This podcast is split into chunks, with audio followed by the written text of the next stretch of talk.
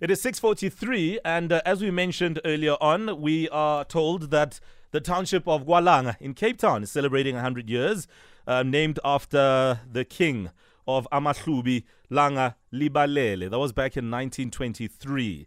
Um, and um, there's so much that has happened since then. Of course, nothing happens with no reason, especially when you consider the Urban Areas Act of, of that particular year. Now, um, naturally, I think black people have made the most of their circumstances. And that's why so many of us can boast about so many great people coming out of respective townships around the country. Mm. But what's the story of Gwalanga? And um, what is the significance of uh, this particular celebration as well? Well, we're joined on the line by community leader and tour guide in the area, Alfred Magwaca. Good morning, Alfred. Morning. Thank you for your time. Yes, good morning um, to you, Mister Asdi, to your viewers, and to everyone. I mean, just a quick one. Uh, I'm told, and this is just purely based on reading, that, yes. Of course, the township of Gwalanga was, was built in phases before, you know, formally being opened in nineteen twenty-seven. So when we mark one hundred years, at which point do we mark it then? Um, I always tell people when I buy a house and um, not have money to open it officially, mm. I will wait to save.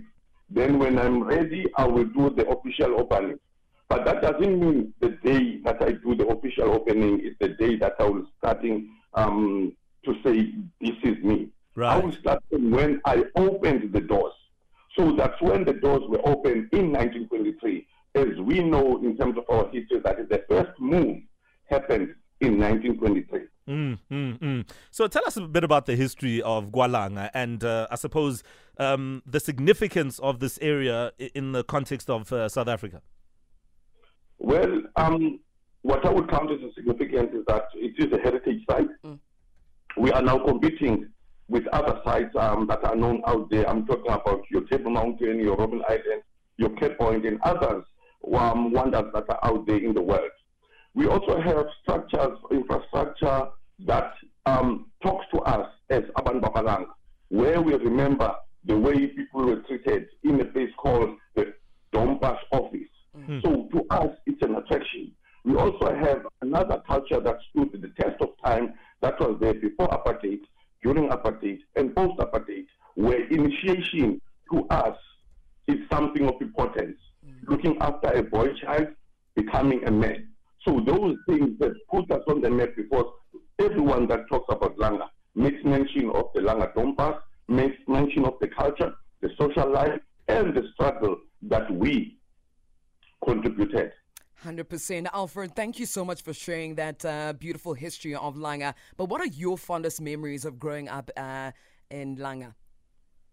Yo, I have, uh, I have many of them to mention, but I remember growing up in a society that was um, that had many people looking after each other. Mm. There was too much communitism.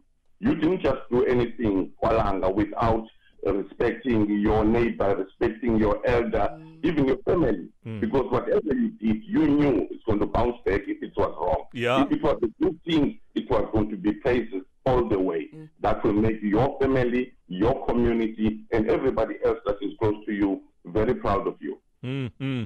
I mean, one of the biggest issues with, with townships, and I, I would imagine Gwalanga is no different, is issues around infrastructure um, and the needs of the people living in that township that are not met. What is the status of the area now, and what are some of the things that really need to improve for the better in the township of Gwalanga? Um, I want to shy away from that one because um, at the end of the day, it shifts the focus of our celebration. Mm. Um, when one celebrates the birthday of a child, mm. one doesn't think that this child doesn't have shoes. Mm. Or something. Mm-hmm. It's strictly about the celebration. Yes, sir. So if I'm going to be going now to talk about poverty, unemployment, and service delivery, that is not our focus in these celebrations. Mm-hmm. We have other things that we hope people are going to remember by us celebrating all these hundred years. Yes, we live in conditions that cannot be bypassed or cannot be looked in another way.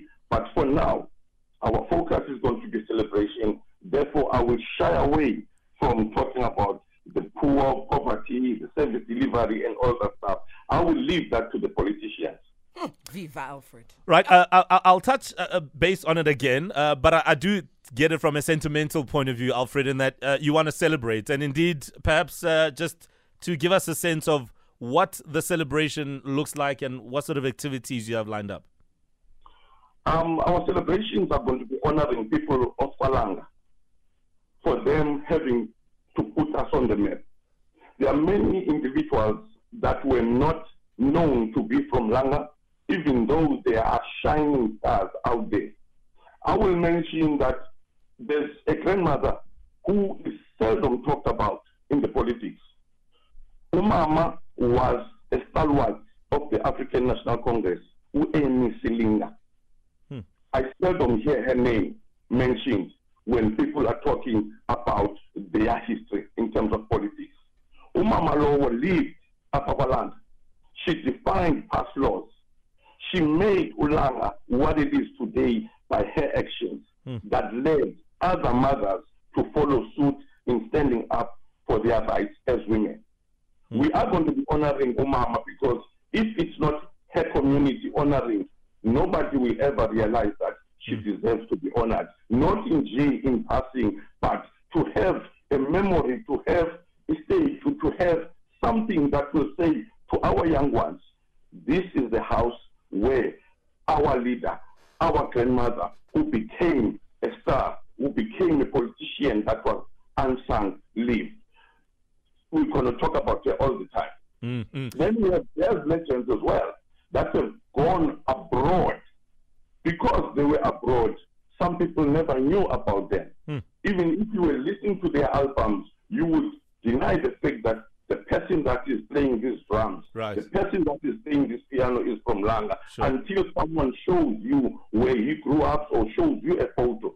So there are so many things that we are going to be yeah. collecting and putting them out there for the whole world, not just Langa or South Africa, but for the whole world to know that Langa really did contribute. Absolutely. Socially, Absolutely, Alfred. Yeah. Politically and educationally. Mm. And I and I like the, the angle that you that you've taken, but of course, I suppose uh, if you are from Langa, there's many other things that you probably want to celebrate uh, that Alfred hasn't mentioned. All right, community leader and tour guide in the area, uh, Alfred Magwaca, uh, speaking about Langa Township, the history, and we did ask you earlier uh, with the township that you're from, what it's well known for. And do you even know how old it is? Send us your voice note, zero six zero five five two seven three zero three.